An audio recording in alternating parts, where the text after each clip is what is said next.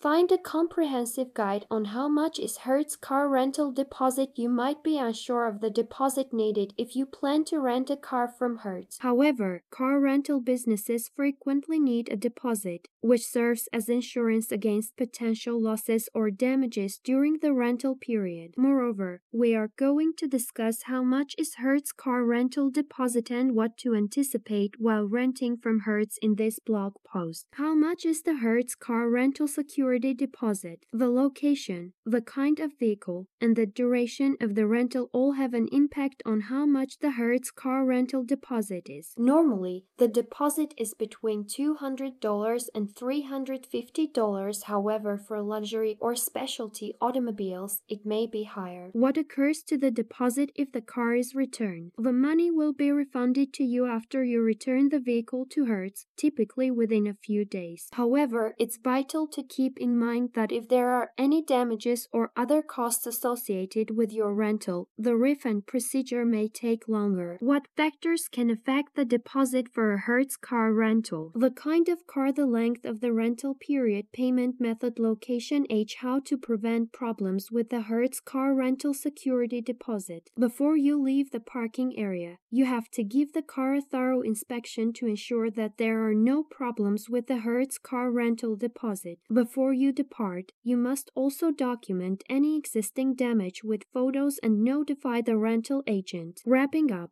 by going through the entire blog post, you can determine the right information about how much is Hertz car rental deposit in a proper manner. More information, visit this sitter http slash slash